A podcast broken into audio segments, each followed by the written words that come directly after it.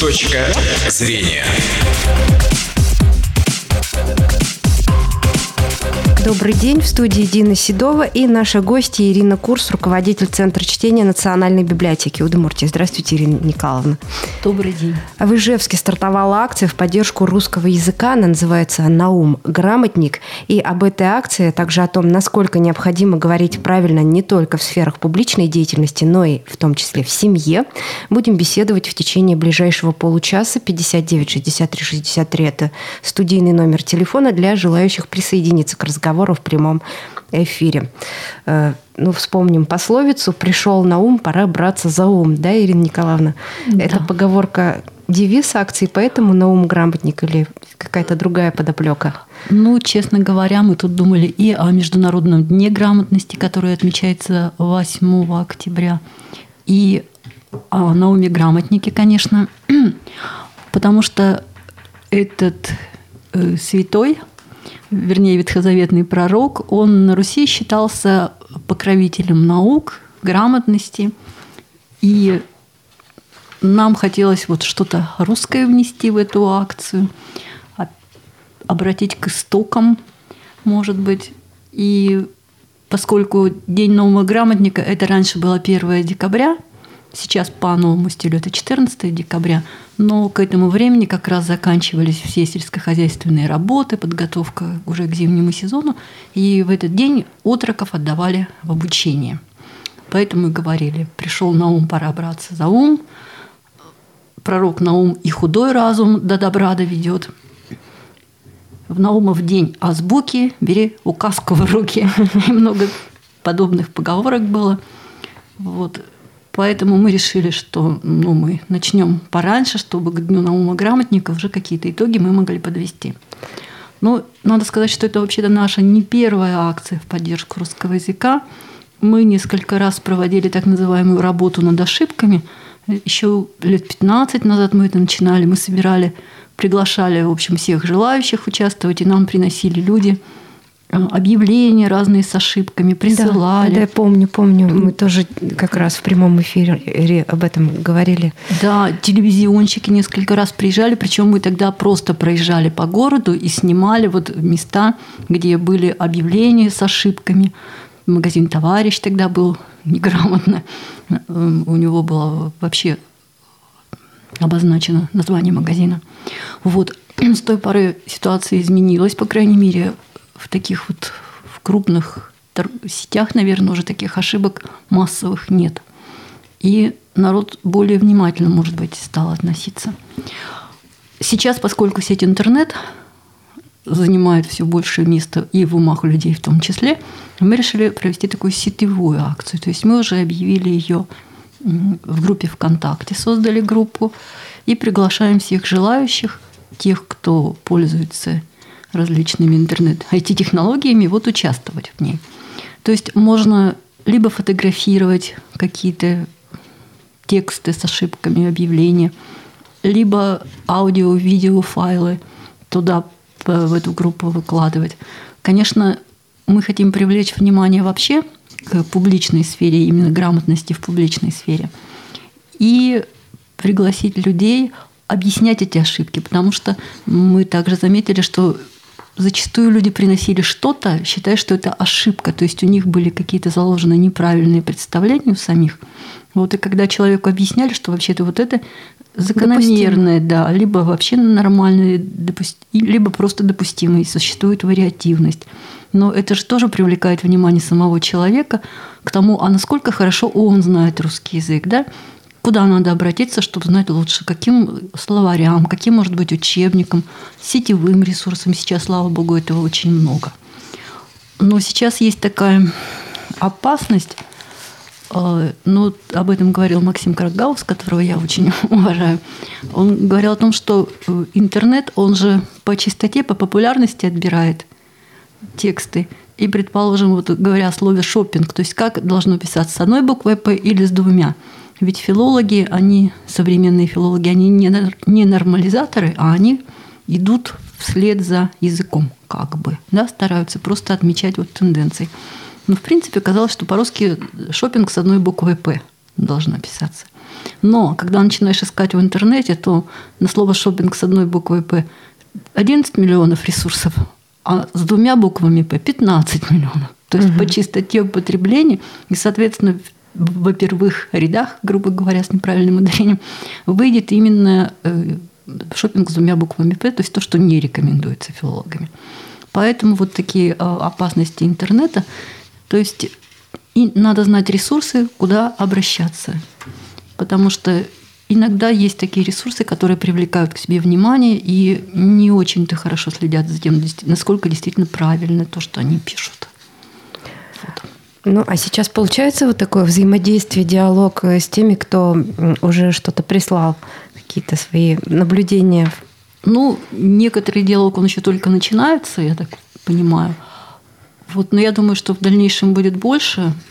И сейчас, по крайней мере, те люди, которые вот вошли в группу, начали там смотреть, э, комментарии кое-какие появляются появляется желание добавлять какие-то материалы, то есть не только тексты с ошибками, но и сейчас есть группы, в которых обобщают вот эти вот наиболее часто встречающиеся ошибки. Но очень часто у нас одеть и надеть люди путают, угу. да? Поэтому вот прям табличка там одеваем что-то на кого-то, ой, одеваем кого-то, надеваем что-то на кого-то. Или, ну, со словом звонить это, конечно, уже, наверное, всем, что на первый слог мы не ставим в настоящем времени ударение, но очень часто это еще до сих пор встречается. Да?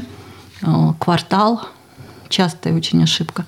Ну и в современном русском языке перетяжка ударения на окончание идет, а вот э, пригласим, еще какие-то неправильные формы такого типа встречаются очень часто. Поэтому... Ну, мы-то считаем, что особенно мы, выросшие в советское время, когда речь диктора телевидения, это вообще была эталонная речь. Прямого эфира практически не было, все было подготовлено. Справочники для работников радио и телевидения до сих пор считаются в общем, эталоном произносительной нормы. Да? И ну, если услышали мы по радио или по телевизору новое слово, значит, вот оно так должно произноситься, вот все правильно. К сожалению, сейчас далеко не так. Да. И э, это, это не, конечно, не дело, абсолютно. Ну, понятно, что это связано с демократизацией, так сказать, да. То есть э, слово стали получать очень разные люди, очень разного уровня образования, грамотности, речевой культуры, и поэтому ну, в общем, можно услышать все, что угодно, и далеко не всегда это эталон, да. И мы знаем, как у нас страна вся за Михаилом Сергеевичем Горбачевым говорила начать, принять. Да, но он ушел, и эта тенденция тут же ушла. Да? А, во времена Хрущева вот это фрикативное «г», и очень у чиновников и у военных это очень часто было, да, там ну, говорят и, и, и такое прочее. То есть подражание каким-то вот личностям знаковым, оно было. В наше время очень интересной с точки зрения речи фигуры, конечно, был Черномырдин. И когда вот говорили о его неправильностях, и, конечно, только ленивый не пытался анализировать эти его речи, мне понравилось, Карагаус про него сказал, что, наверное, это пример народного трибуна. То есть он говорит неправильно, коряво, но рождает очень яркие образы и такие фразы, которые впечатываются в сознание. Действительно, он отражает вот какой-то наш менталитет русский. Это его фраза «хотели как лучше, а получилось как всегда». Угу. То это, конечно, уже крылатое выражение. То есть ну, оно да, ушло... или там свет в конце тоннеля увидеть. Да. Тоже. да. Еще вот э, что касается сленговых и жаргонных э, фраз в рекламе и э, в публичных выступлениях, насколько, как вы считаете, это уместно? Но сейчас как-то само собой уже получается, что люди говорят, допустим, супер, класс, еще mm. какие-то вот подобные фразы, да, они уже как-то в обиход вошли, и слух особо-то не режут, да? Но вот дело в том, что сейчас идет стирание о, границ между нормативной речью и бытовым разговорным языком, то есть между литературным и разговорным очень во многом идет. опять же, ну, например, вот когда у нас Путин – сказал употребил такое выражение, как «мочить в сортире», это, оно прозвучало очень резко на фоне его нормативной, правильной литературной речи, то есть такой неожиданный, да, жаргон вот этот. А сейчас э, жаргонизмов все больше, и они уже так остро не воспринимаются. То есть уже народ э, не обращает внимания, ухо уже не режет, потому что речь стала вот у самого Путина более жесткой, больше, более свободной в каких-то вещах. И действительно очень много у нас всяких разных слов появилось. Но, наверное, опять же, это демократизация. Это такой процесс, который мы наблюдаем, и никуда от него не денешься, потому что вот когда говорили о языке, например, русских иммигрантов, то есть они сохранили русский язык вот конца 19-го, начала 20 века, такой идеальный, эталонный. Они прекрасно говорят, и когда наши современные совет, бывшие советские российские люди с ними встречаются, сначала такая реакция, о боже, какой красивый русский язык, какой прекрасный, как с ними хорошо говорить, как приятно. Они сохранили такой язык. Но этот язык, он уже не отвечать на вызовы времени. То есть, когда начинаешь говорить о каких-то современных вещах, которые требуют новых названий, новой какой-то реакции, эмоциональной в том числе, у них в языке нет для этого слов. Вот этих самых супер, классно. Прикольно. Да. Вот. Это, конечно, разные регистры. То есть человек, а, по идее, должен уметь разговаривать а, на разных регистрах, в разных а, коллективах, в речевых, в разных компаниях, ну, предположим, на работе или там с чиновниками говоришь на одном языке, в семье говоришь на другом, но естественно, безо всякого а, нецензурной брани и всего прочего. Ну, кто-то использует, да. да. Это мы еще попозже да, тоже попозже затронем. Поговорим. Но, тем не менее, в семьях, как правило, еще существуют э, собственные семейные языки, есть свои семейные словечки, значение которых понимают только в этой семье, да? Такая субкультура своего да, рода. Да, и это должно быть, и это правильно действительно. Вот. И умение переключать эти регистры, то есть умение говорить, э, это как раз, наверное, показатель высокой культуры человека. То есть умение вписаться, потому что задача языка, главная задача коммуникативная, то есть чтобы тебя понимали, чтобы ты понимал. И поэтому вот тут показательный такой пример из э, Губермана, например. И он был арестован, там по этапу куда-то его доставляли. И один вор проникся к нему теплым чувством и сказал ему, хороший ты парень, но не говори спасибо, убьют. То есть можно было говорить спасибо, то есть как бы э, придерживаться собственных представлений, но тогда бы тебя, то есть его бы убили. А можно было немножко понять, что, вернее, что ты в другой среде и в этом обществе вежливость другая. И слово «спасибо» – это не показатель вежливости, а что-то совсем другое, которое вызывает вот негативную реакцию. И общаться с ними уже на их языке. То есть не говорить спасибо. Да, может быть, самоидентификация затруднена личности в таком случае, если он ну, привык, он говорит спасибо. Но хочешь жить, вписывайся в иную коммуникативную ситуацию.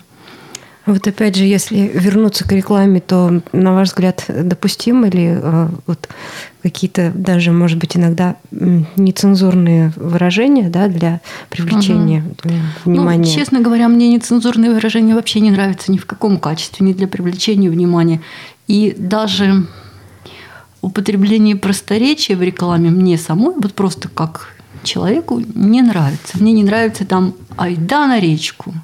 Ну, в какой-то среде, да, но зачем в рекламе? Мне кажется, что реклама все равно каким-то образом должна подтягивать. А у нас стараются э, опустить, то есть у нас вот люди все такие, мы еще пониже опустим их на языковом уровне. Вот далеко не сторонница. Я знаю, что реклама – это, конечно, такая штука, которая для привлечения внимания пользуется самыми разными средствами, в том числе ошибками.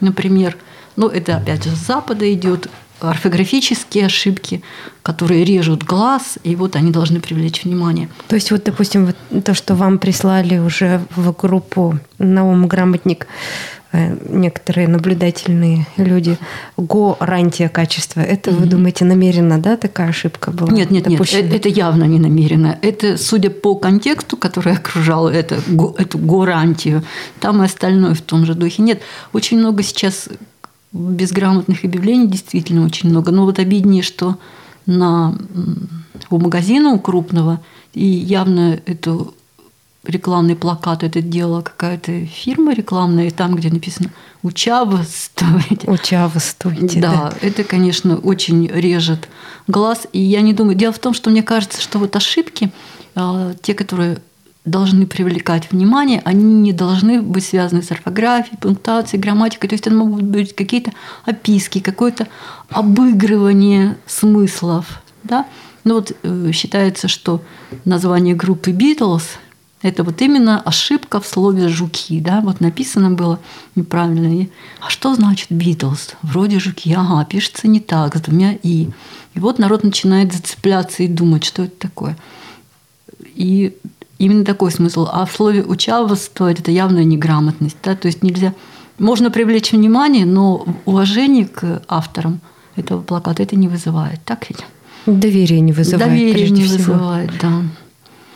Поэтому мне кажется, что нужно тщательнее проверять свои тексты. А, а мы еще э, хотели поговорить немного ранее, но я вам сказала угу. попозже, обсудим. Угу в использовании ненормативной лексики, табуированной лексики в семейном кругу. Никто ж не слышит, никто не видит, хотя и было вот э, такое, что 22 июня Комитет Госдумы поддержал введение ареста на 15 суток и даже обязательных работ за нецензурную брань вот, уже и в семье, да? Сначала угу. это ведь было только в общественных местах, теперь еще и в семьях предлагается. Э, не, даже сейчас неважно, как это будут отслеживать и насколько mm-hmm. это будет работать, а вот сам принцип, насколько вообще это допустимо, вот, насколько это аморально или наоборот, это вполне естественно, где еще пар выпустить, как не дома. Ну, в общем, тоже только мое личное мнение. Я вообще отношусь к мату очень плохо. Ну, к употреблению его именно э, в речи, в любой. Почему?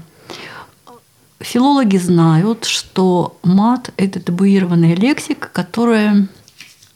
Почему она была табуированной? То есть она была разрешена только жрецам в совершенно особых ситуациях, ритуальных, сакральных.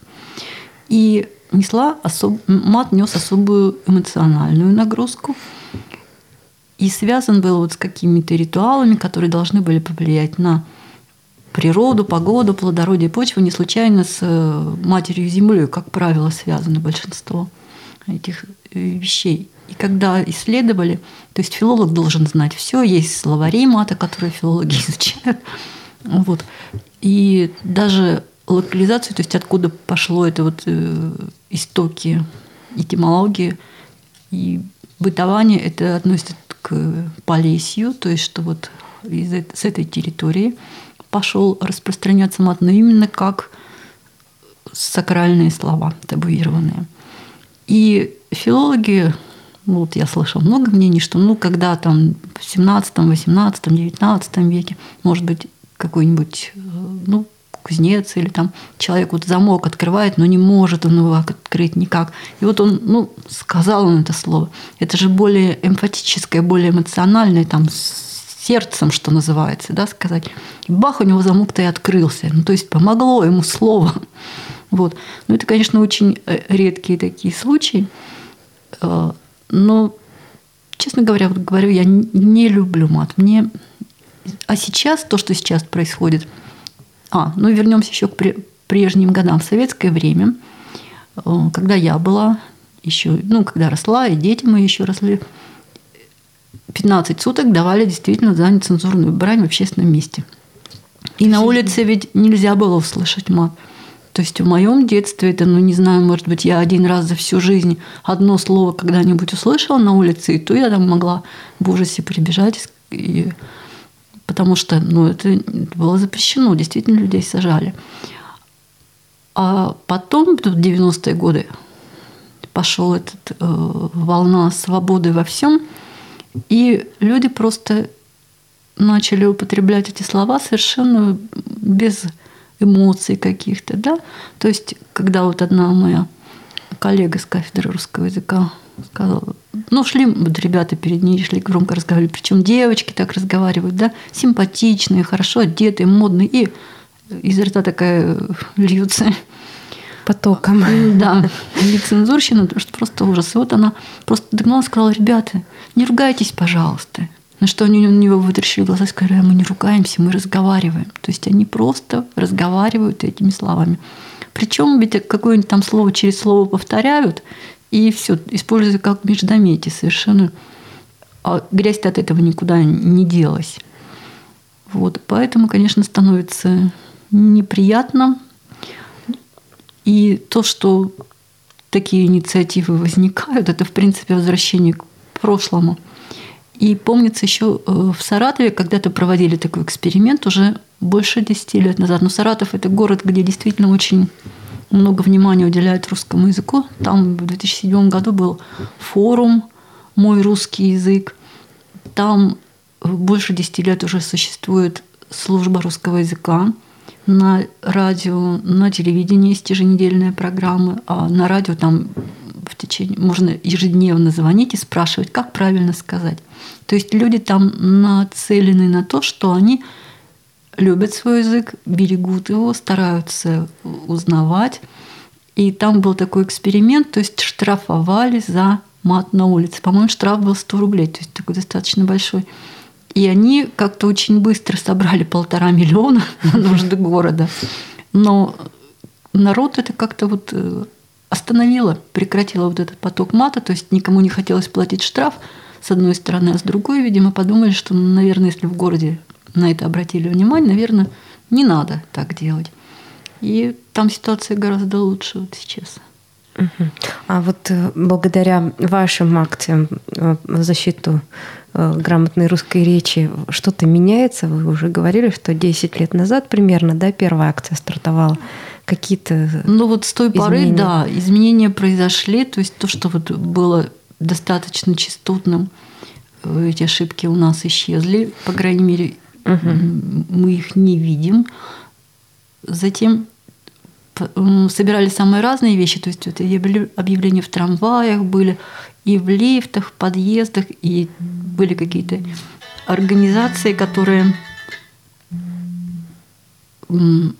полностью издавали какие-то плакаты, например, в частности был в лифте такой плакат, я уже не помню, какая там была ошибка, но мы просто написали авторам объяснили, почему так не надо, и нам пришло благодарственное письмо, а следующий плакат уже был без этой ошибки. То есть иногда где-то была вот обратная связь, и было это, конечно, очень приятно. Иногда такого не было, но тем не менее по результатам мы видим, что ошибок стало меньше. Это уже приятно. Но выросло новое поколение, и, к сожалению, общий уровень грамотности, если брать школьников, например, да, он понизился – вот если так честно и откровенно говорить, то, конечно, есть дети очень грамотные, есть э, великолепно владеющие языком, а есть, к сожалению, и сейчас вот высшее образование получают. Просто... Я принимала участие в экзаменах выпускных в университете и видела дипломные работы, в которых, ну, в наше время, например, диплому вообще были очень высокие требования, да, там печатки, не дай бог – и тут элементарно грамматические, стилистические ошибки пунктуационных выше крыши, причем очень грубых, причем на специальностях, которые связаны с языком. То есть это для меня это было совершенно дико.